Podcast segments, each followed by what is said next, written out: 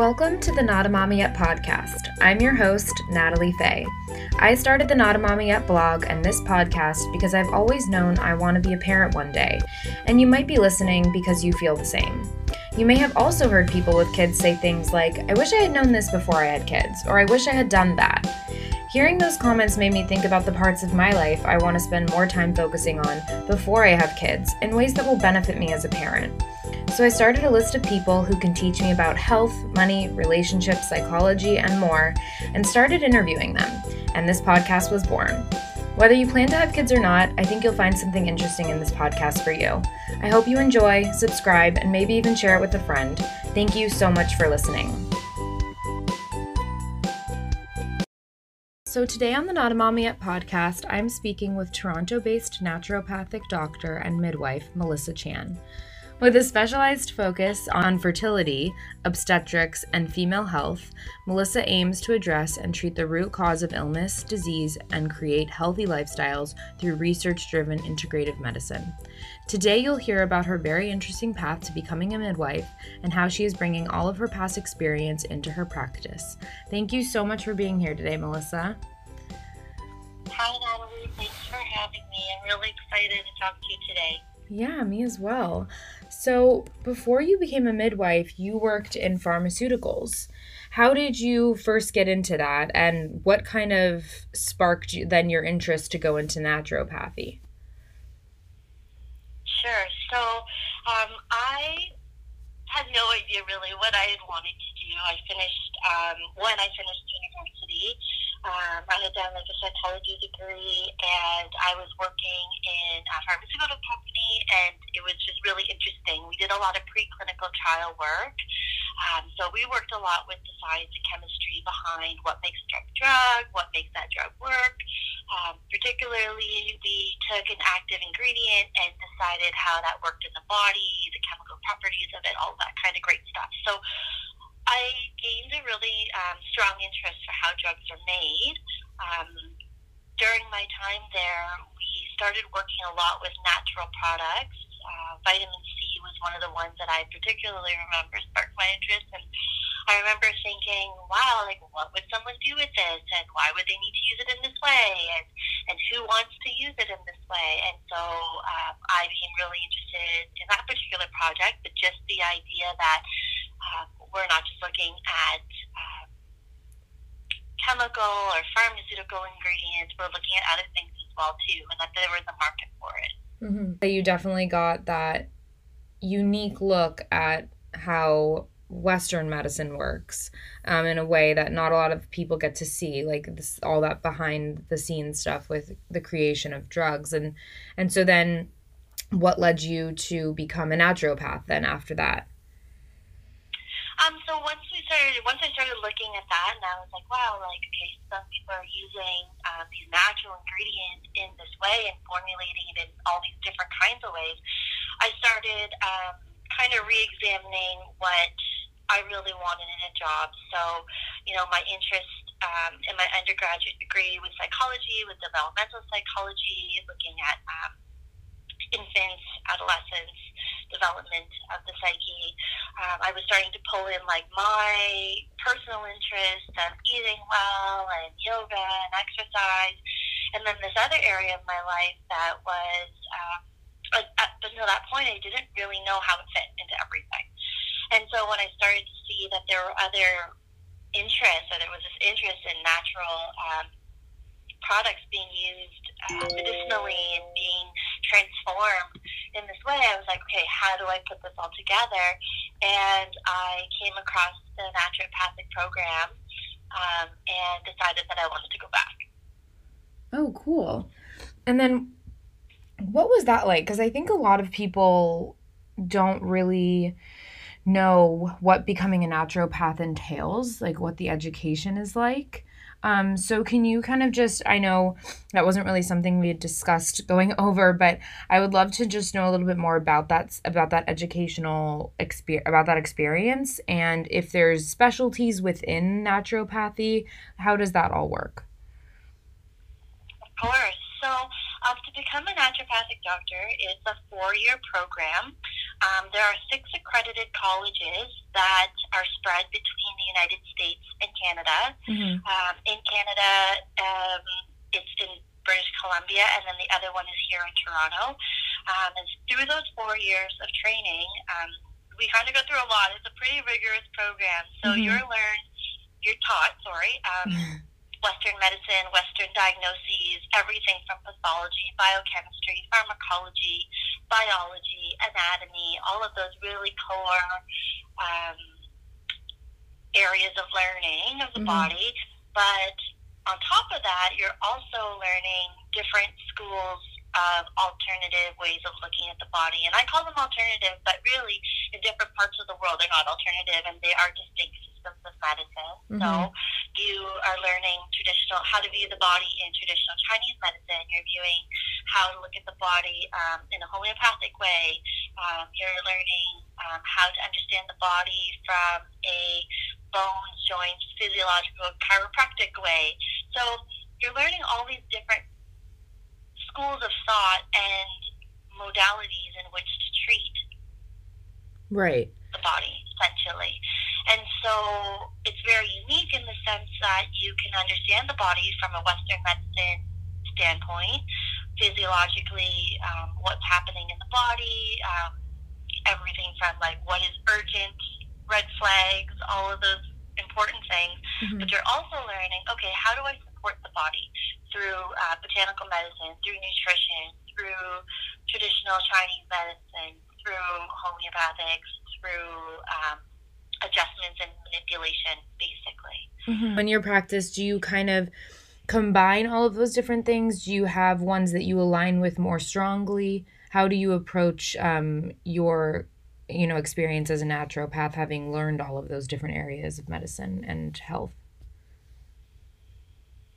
yeah, so everybody practices a little bit different, um, but we all have the same basis of those kind of core understandings.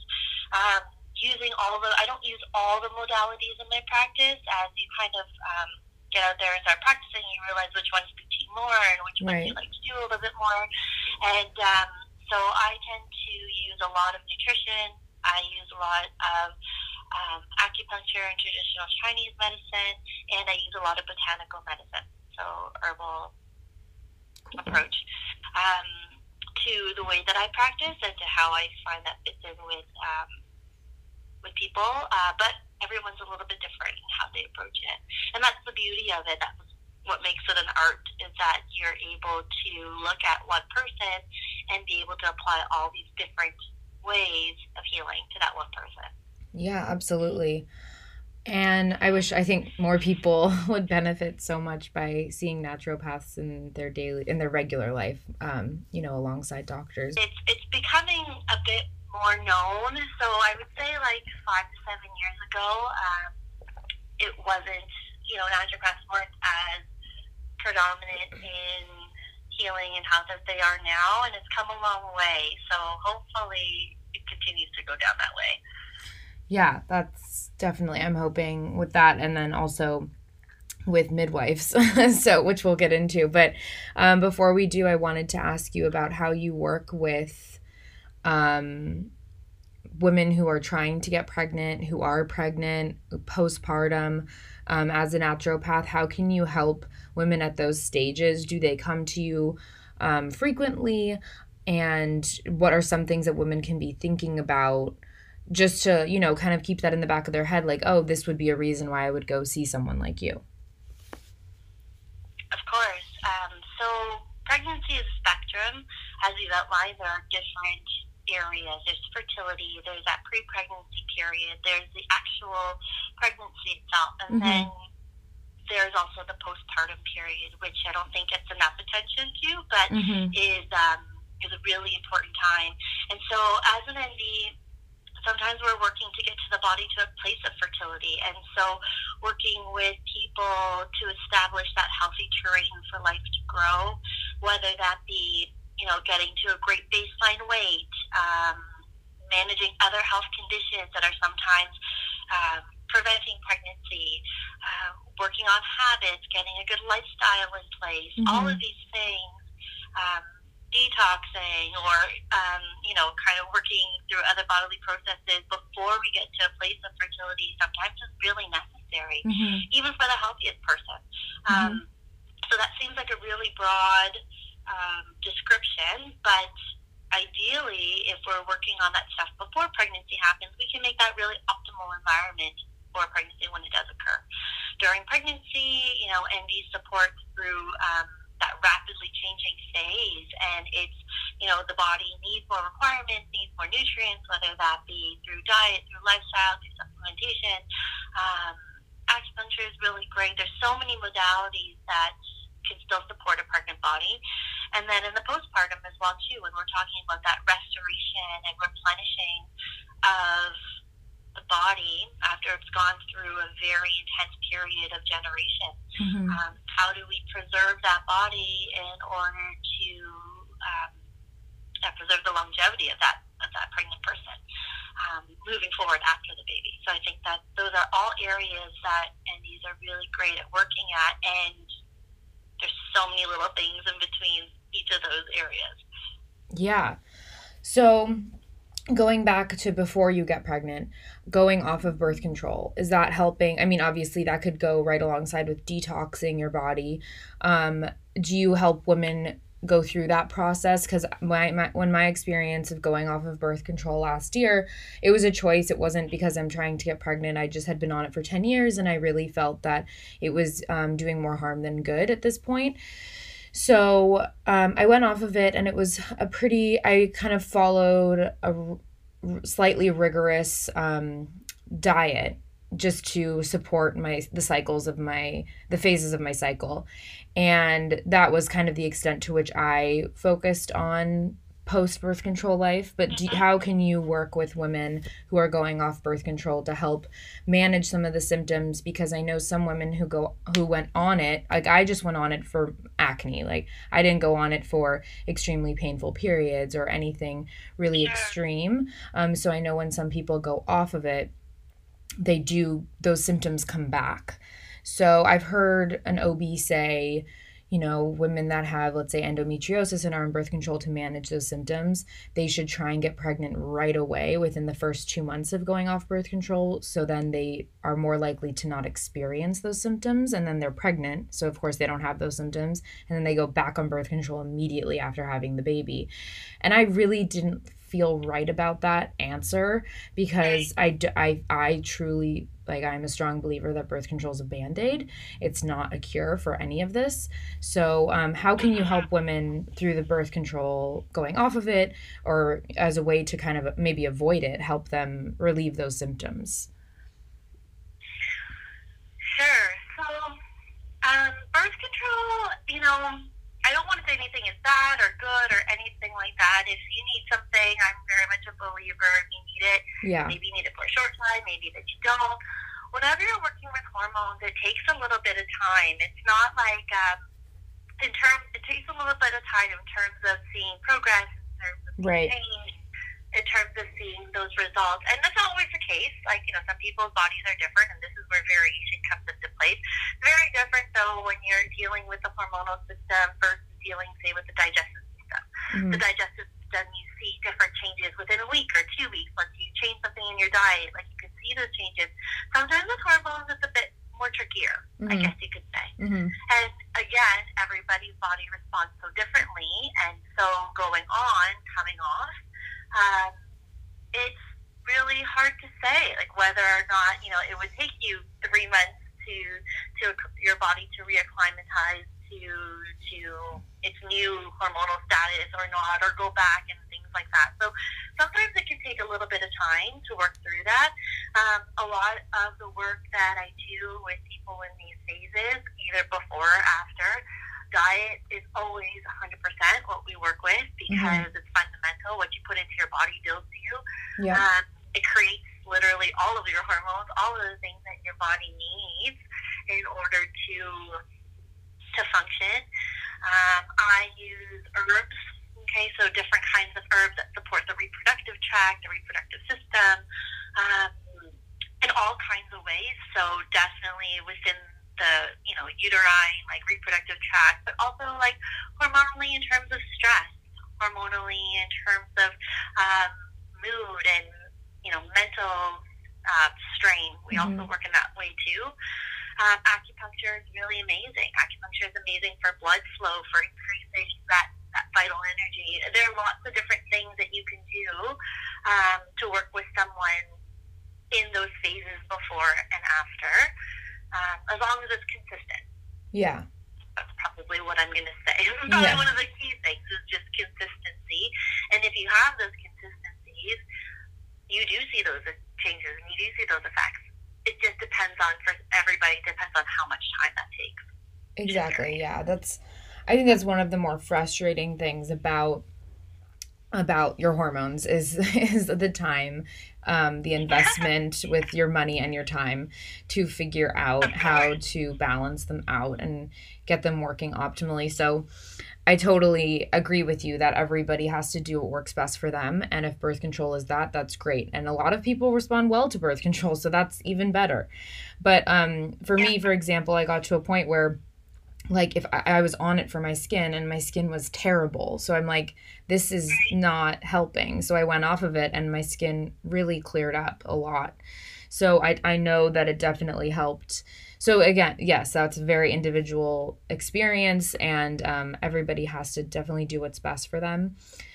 So i think with um, you helping them manage their hormones in different ways and i love you know focusing on diet i agree that what you put into your mouth obviously has the biggest effect on your health. And are there any i know everyone like we're saying is is unique but are there any kind of base rules that you set with diet with most i would you would say most or maybe even all of your patients? Well that's a very good question. I mean it, there are definite commonalities. Um, i do a lot of um, i'd say with most people mm-hmm. some of the things that i do would be a lot of let me have a thought here. Yeah, no worries. let, like, let me think about that. I don't want to be like overgeneralized, right? But like, I say for the most part, we work on two main areas. One would be consistent eating, mm-hmm. whatever that looks like. I find that a lot of people are not consistent eaters, and they don't have to be big eaters. I'm not talking portion sizes. That I'm talking about um, stabilizing things like blood sugar and, you know, just like consistent eating or eating enough to fit their metabolic requirement, mm-hmm. which is also another piece. Some people undereat or overeat. Actually, more people undereat than you would think, believe mm-hmm. it or not, um, which also has a detrimental effect to your body. Um, other things that I find are common that I work on with most people um, is the quality of food. So, what are you having? Um, in your diet and what makes up your diet. Um, there's a lot of sugar, excess sugar that doesn't need to be there. Mm-hmm. Um, there's a lot of educational pieces around what makes a good meal in terms of proteins, fats, carbs, what that ratio looks like. Mm-hmm. I hate diets. Like I'm not into diets. I'm not into fat diets. I'll say that a thousand times over again. But yeah. I do think that there are certain components of the diet that make up good, healthy eating, which in the long term, I'm a real huge believer that uh, these are lifestyle habits that you will just carry on with you. Um, and I think that's more important than necessarily a diet or a prescriptive diet, I guess you could say. Uh, I see a lot as well. This is maybe related to, and sometimes not related to pregnancy and fertility, but I do a lot of also um, food sensitivities mm-hmm. as well.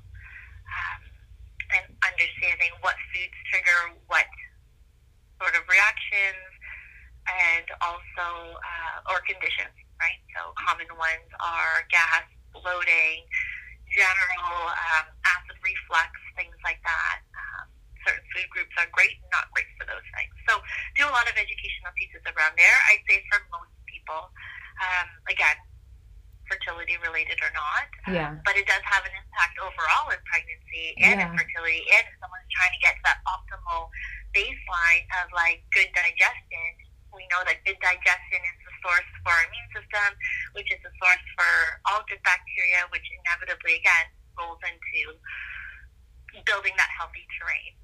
So with people with food sensitivities, do you do like elimination diets, like one thing at a time?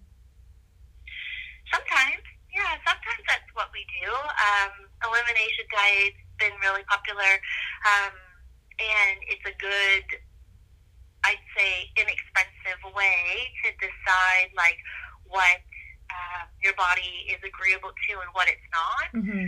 I think that it's also very time consuming. So again, there's that commitment piece to it.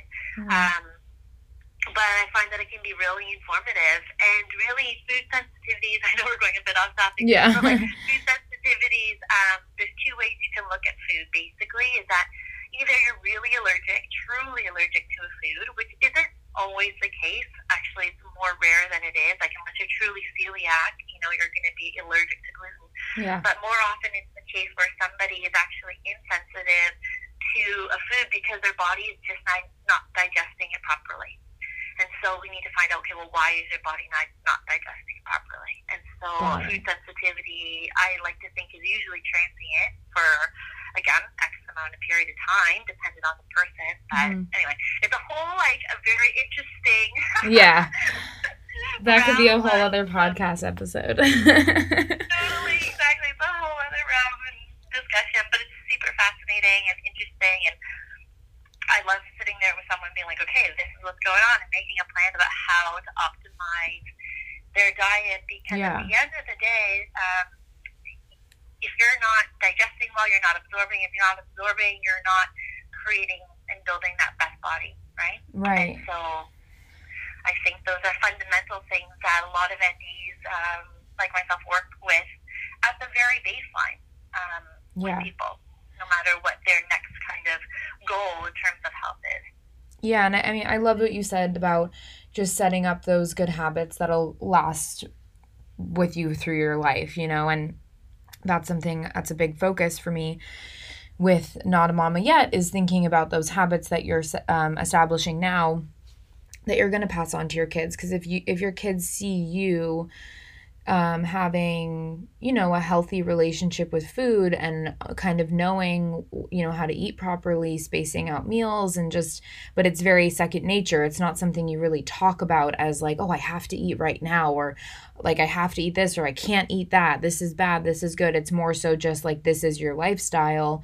I think kids will see that and pick up on it and develop a really a much better relationship with food than you know a lot of people don't have that. So i'm trying to be very Right. aware of establishing those habits now so my kids can That's exactly it. yeah Yeah, Uh, I think that's exactly it. And it's like, um, and those are the things that are going to persist. And like you said, kids are going to pick up on that. Um, yeah, all of those really great things. Yeah. So I do want to get into midwifery and how that has been. So you were a naturopath for about eight years, and now about two years ago, you decided to get into midwifery. So what inspired that move, and and how? And I know you do both, so I would love to also know how you're balancing both. Sure, sure. Um, so I became a doula in 2011. hmm Um, and what I came to love about that um, was at the birth and the labor time, it's so transformative. Um, it's like not just the creation of new life and new babies, but it's turning the birthing parent into a person, into a parent. It's turning one or two people in a, into like a family unit, and you're literally watching life grow. hmm Um, and so seeing a baby born for the first time, taking that first breath, like there was nothing that could be more hopeful at that point. So I knew that I already wanted to be a bit more hands-on. uh-huh. Uh, around 2014, I went out to Vancouver, British Columbia, and I went to an obstetrics course uh, put on by naturopathic midwives. And I was just floored. I was like, what? Like, you people exist? I was like, Yeah. oh my God, I can merge these two professions. I was like, ah, like, I just needed to know so much more about how they were doing it and what they were doing. Um, because when I looked at it, being both a naturopathic doctor and a midwife, they had so many similar principles, foundations in um, what they stood for that I couldn't. I was wow, like you guys should be together. Yeah. So I thought I was going back to midwifery for an entire year. I applied, um, and then I was accepted. So I thought, okay, I have no idea what I'm doing.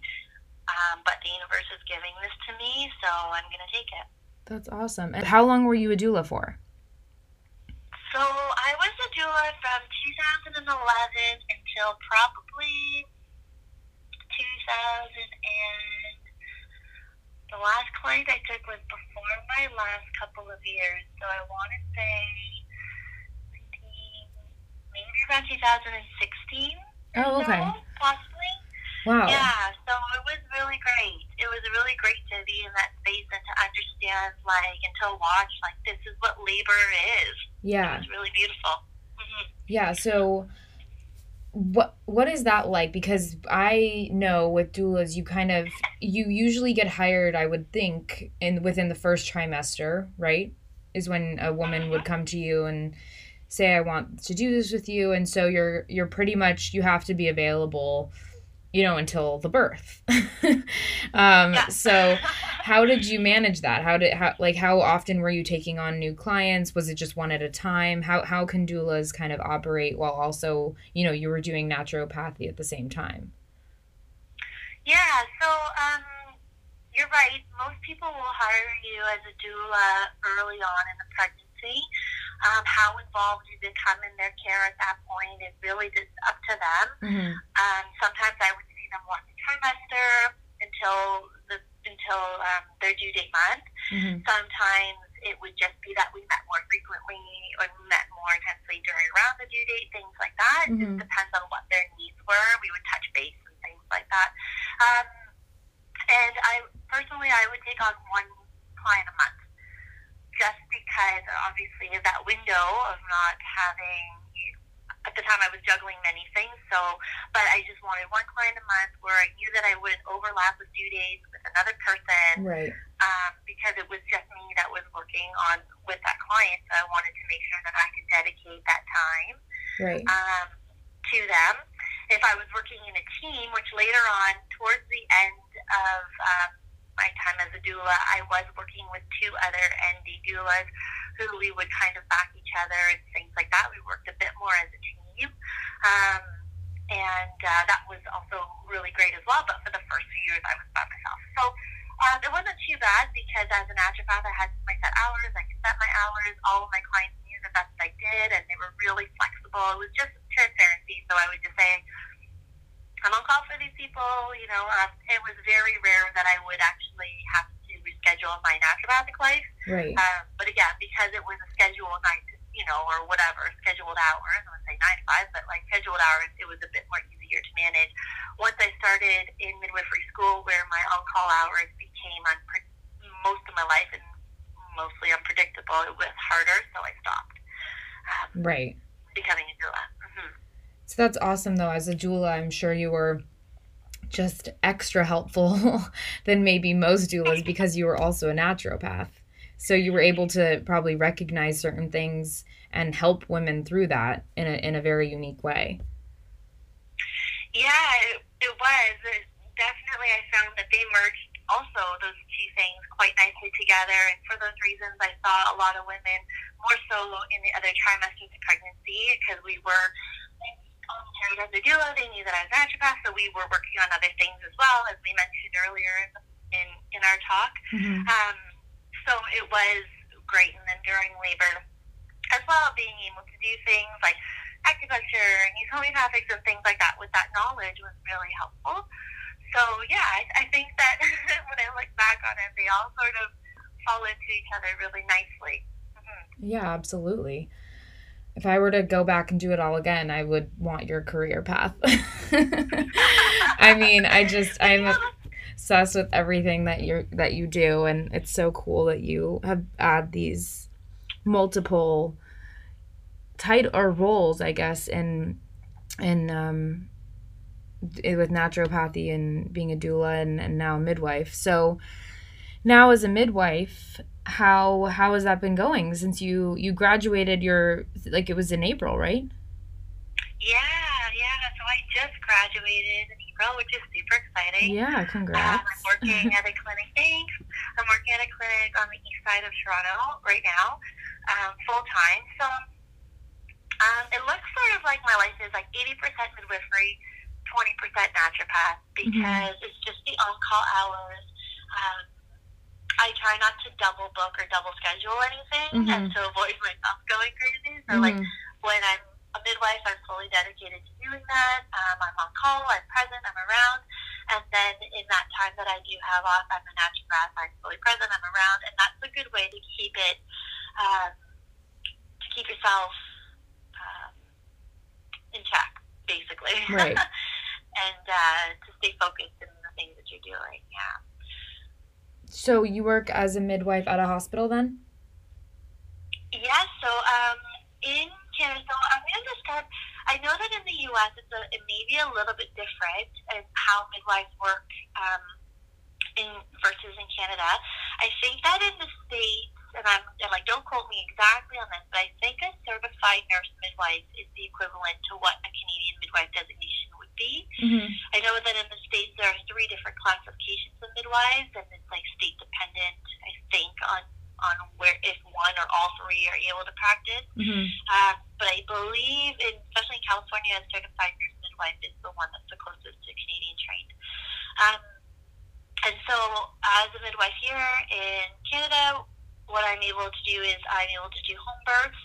I'm able to uh, facilitate births at a birth center, which is an independent birthing facility, mm-hmm. and also do hospital births as well.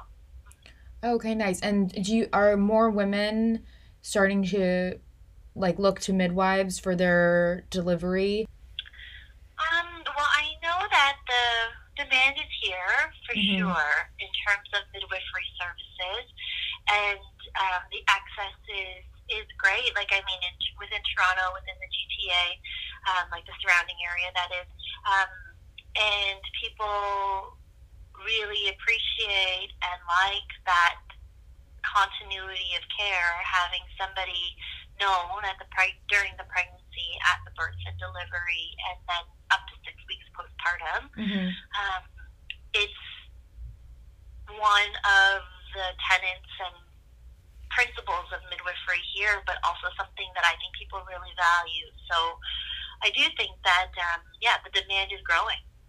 Uh, yeah, that's great. I'm I'm hoping that it's growing in the US too. I did a, a podcast last year with a midwife and she was telling me about the patient care throughout the pregnancy how you know it starts early on and it's the the appointments were 1 to 2 hours in length every time they met it was the same frequency as someone would see an OB d- during their pregnancy but it's more um it's just more in depth you know you're talking about your diet your lifestyle preparing emotionally spiritually physically for the labor um, becoming a mother you know all these things. So how do you work with your patients? Does that align with what she was saying you know?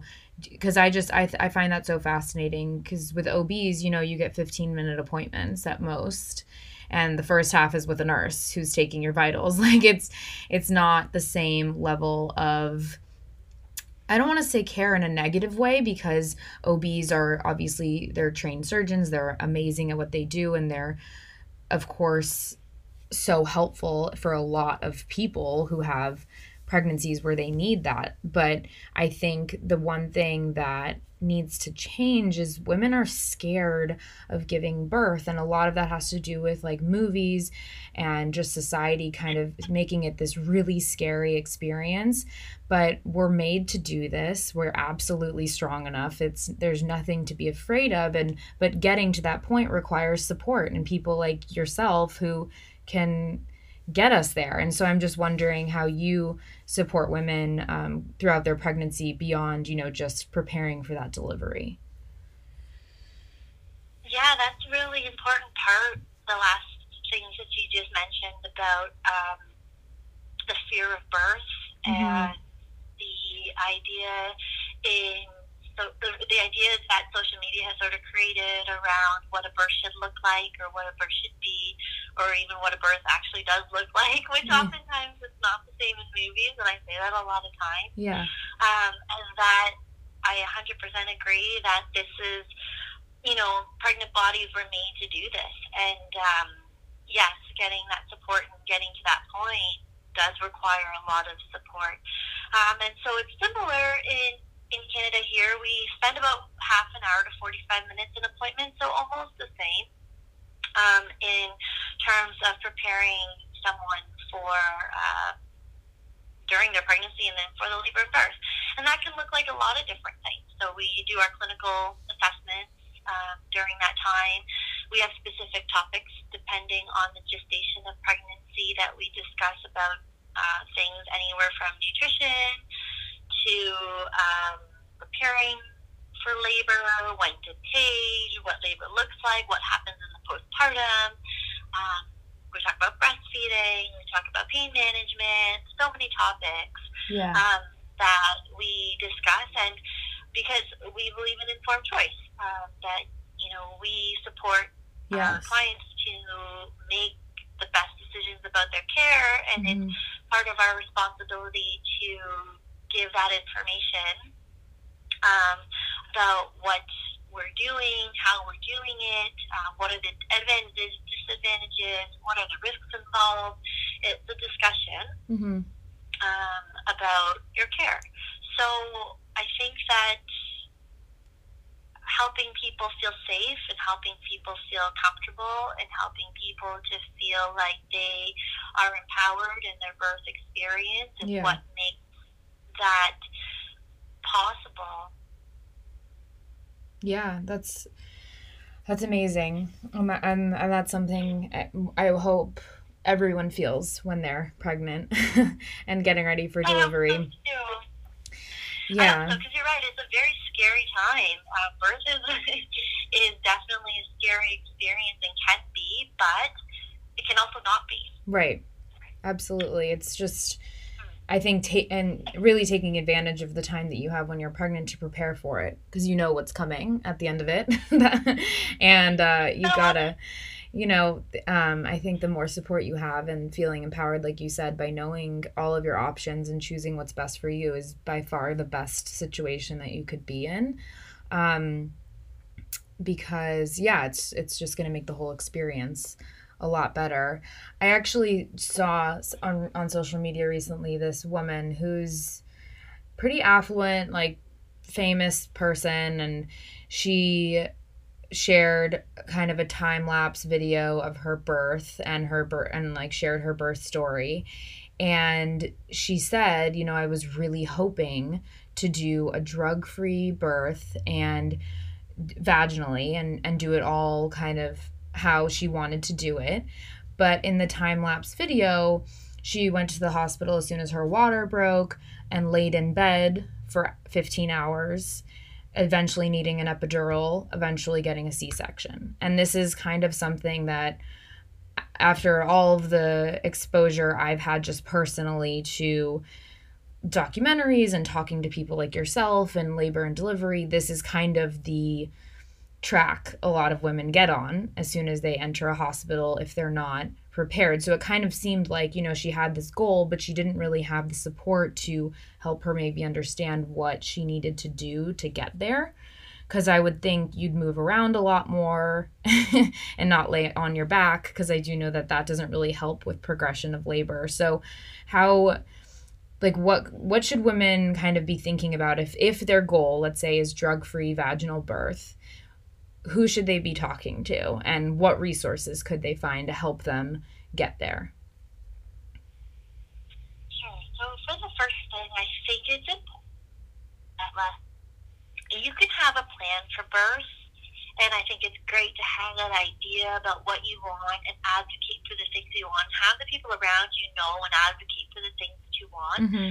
but also be prepared to throw that out the window completely. yeah I think that's also a super important point is that no birth is bad and none of it's wrong because with birth and labor and especially during delivery, it's that anything can happen. And I think that the flexibility and, and understanding and being able to adapt to the situation as it moves and as to like what's required is super important um, to not have those expectations about what you think that it will look like. yeah absolutely sure, of course, and my plan, sure, and like to advocate for that, I think is really necessary. But also know too that it's not a failure if it goes the other way. right Like that's not, um, in in some cases, it sometimes it's medically necessary or it's required, and that's an okay thing too.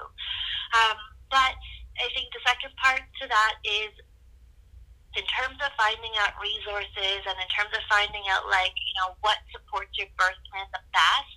So, for example, um, you know if your goal is to have a drug-free, unmedicated birth, I mean the best thing would be to talk. Well, first to tell your team that's kind of what you're planning and what you're wanting for. Um, find out what kind of interventions you are okay with. So, would you like to have um, water or hydrotherapy as part of your uh, uh, medication plan or non-medication plan, I should say? Mm-hmm. Would you like to have um, nitrous oxide? Would you like to have like what kind of um, non-epidural, you know, non-epidural things, medications? There's so many different classifications of what you could do. Mm-hmm um, depending on how you define what a drug-free, non-medicated birth is. Some people would define that as absolutely no pharmaceuticals. Some people would define that as um, everything but just an epidural. Um, so I think that, and then finding out what places you have that access to would mm-hmm. be the best way to go about sort of making that plan. And then also being okay to know that if you did need that, epidural, if things did change and the situation warranted that you did end up wherever you needed to be, that that's okay too. Mm-hmm. Yeah, absolutely. I mean, she even said, of course, she's just happy she's healthy her baby's healthy like everything's fine there's she had no regrets or anything it just it just seems like you know when you have those goals finding the right people, I guess, to support you and sharing those right. options of how to get there. Um, you know, of course, anything can happen in in delivery, um, and you have to be flexible. But but yeah, where I think there's things you can do too during the pregnancy to help you have the outcome maybe that you want. But again, you can't prepare for what's going to happen. So. Um, of course, I think having those conversations early is yeah. also very key. so again, like letting your team know, hey, this is what I want. Um, can we talk a bit more about uh, water birth? Can we talk a bit more about nitrous oxide? We talk a little bit, you know, like, and having those conversations and doing some research about it, um, so that you know and you're a little bit more well informed and you can like make sure the people around you know that that's what you really want. I think that's also very key.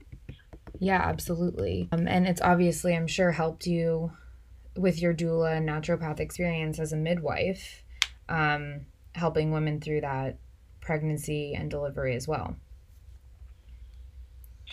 In terms of pain uh, management, you mean, or just like overall? Yeah, like pain, but you know, just the emotional support that you can offer, mm-hmm. probably mm-hmm. um, having been a doula, compared mm-hmm. to you know other people who haven't been that like support that partner for a person you know going through the pregnancy and delivery um, they're more so just aware of how to support them in other ways um, but you you definitely are offering like this 360 support to people and that's so awesome thanks it's definitely like you build a lot of like you know you just watch you watch people in labor for a really long time, and it's just you develop that patience, you develop that empathy, you develop that compassion, um, and sometimes it's just about being strong for somebody that is really strong. They just don't feel it, or they just don't know it, or they just don't remember it.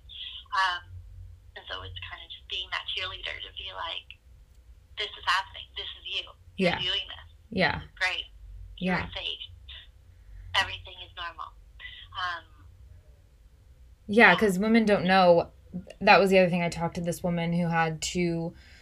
She had to do a doula for her two births, and she followed the Bradley method. And she was she's a very like Type A personality, very to the T. So she she like followed the Bradley method as closely as she could to ensure that she had the outcome that she wanted.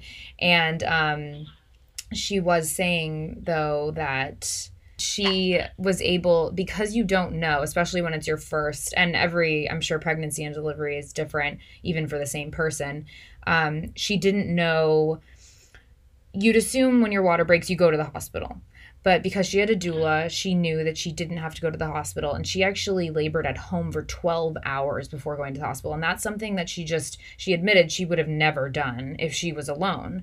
So having someone there who knows when it's time and knows how to coach you like at home was, she said, an incredible tool to have to have that resource. So I know doulas are cost prohibitive for a lot of people, but the more education you can get during your pregnancy to figure out, oh, when is the right time? Like, how do I know when to go to the hospital? Because once you're there, things can change and you can you like you can't eat right like there's certain things so maybe you want to stay home longer there's certain things so she said that that was really really valuable right and the only thing i would add to that is just that um, so doulas provide um, great support, like mental, physical, uh, physical support, especially where it's super helpful. Uh, but they don't provide that medical piece of support. Uh-huh. Um, and so, you know, having a doula work alongside an OB or having a doula work alongside a, a midwife would be the optimal situation in that case. Mm-hmm. Um, just to make sure that yeah everything is fine and safe and it's okay for her to stay at home and things are still well. Um, and uh, yeah so just that's, that's the other piece that I didn't mention too is that like uh, doulas don't do the medical portion of, right. uh, yeah. So having like everybody involved in the care team like around decisions like that I think are really important.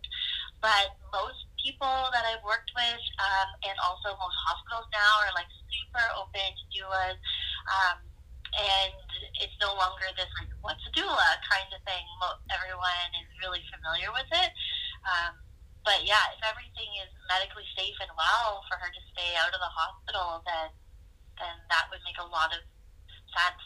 Mm-hmm. And um, there's a lot of support um, research, sorry, that does support um, continuous support by people that are not necessarily part of the medical care team. So it could be doula, can be a partner, can be a spouse, or something like that. Yeah. In um, really good outcomes for for birth and for, for mom and pregnant person and baby. Yeah. Absolutely. Well, thank you so much, Melissa. This has been such a wonderful conversation. I just want to ask you the final three questions that I ask everyone on the podcast before we say goodbye. um, the first one is What words or mantra do you like to live by?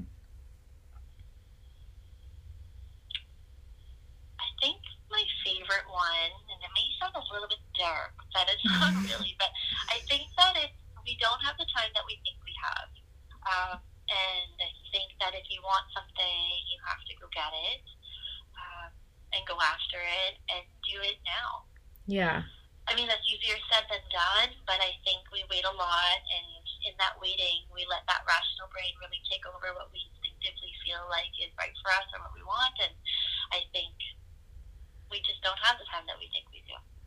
Yeah, that's that's a good one and and definitely people don't trust their gut as much as they think that they should and I'm definitely part of that. I so I think those that's an amazing mantra to live by. Um, what do you most value in your community? I kind of frame this up, you know, thinking about me having future kids and thinking about my community who's going to help me raise them. What do I most value? So that's why I like to ask people what do they most value in their own community? Mm-hmm. Um, so I think I would split this answer up into 2 mm-hmm. So I think in my personal community, it's that unwavering confidence that I'm doing things and I'm impacting people and I'm changing things especially on the days that I don't feel it. Um, and there are those days for sure that I feel tired or inadequate or I can't see beyond this like super narrow focus that I've got going on. And um, I don't see my big picture passions, but somebody else in my life does, and they remember it and they remind me of it all the time. So I think what I value the most in that community is their resiliency, um, and that for me as well. Mm-hmm. Um, professionally, I think that there's always someone that is working so hard, um, and it inspires me to push it forward as well. Um, naturopathic medicine has come a long way, but has so much more to go. uh, midwifery scene has come such a far way, also has so much more to go. So I think that like always being somebody working on something to push these things forward in the name of like um, good health, good maternal newborn health um, is and reproductive rights. Um, yeah. All of those things are really important. So, uh, yeah, it's that inspiration. Yeah, that's that's amazing. I love that two part answer. That's great. Um, and then lastly, what qualities do you most admire that you're hoping to pass on to future generations? I think it's that passion. I think that like what I want to say is like stay in love. You know, stay in mm-hmm. love with what you're doing on this earth. yeah. And if you feel that you've lost it, rediscover it, like redefine it but find it again and follow up because I think that your passions never really change. I think that they morph and they look different over time. But if you're truly following what you really want to do, when you look back, it all connects in the end. And I should say that in the beginning, I said that I didn't know what I really wanted to do with my life. And if you asked me then, like, would I ever have become a midwife? I don't think so. But if I look back on like everything that I've done, it's always been in the interest of public health and community initiatives and um, healthcare, mm-hmm. uh, fertility, and then that morphed into fertility and pregnancy and all those things. So I think that if you stay authentic to those passions, um, you are creating this really beautiful narrative that means something in the end, attracts energy, and good things come from it. Yeah, absolutely. It's always interesting to look back and connect the dots backwards, right. and it just always makes perfect sense. I don't want to say always, but it usually feel feels that like one thing Yeah, usually feels like one thing very organically led to the other and you could have never planned for most of it, but um it always it like it I think it feels it feels good to look back and see that. So, thank you so much, Melissa. Where can people find you, reach out to you? Uh, I'll, cl- I'll include it in the podcast notes, but just for you to share.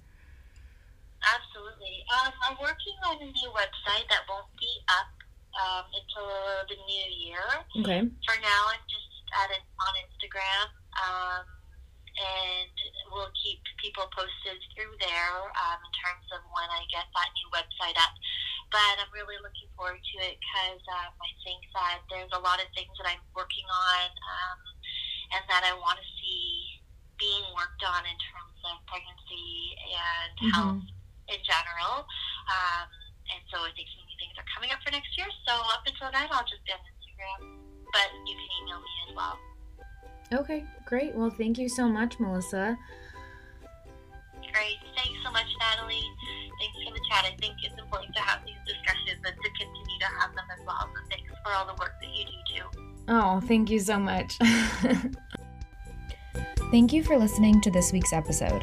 If you enjoyed it, please leave a review and share it with a friend. Check out the podcast notes for the links we mentioned in our conversation, and be sure to subscribe so you don't miss next week's episode. Thanks for listening.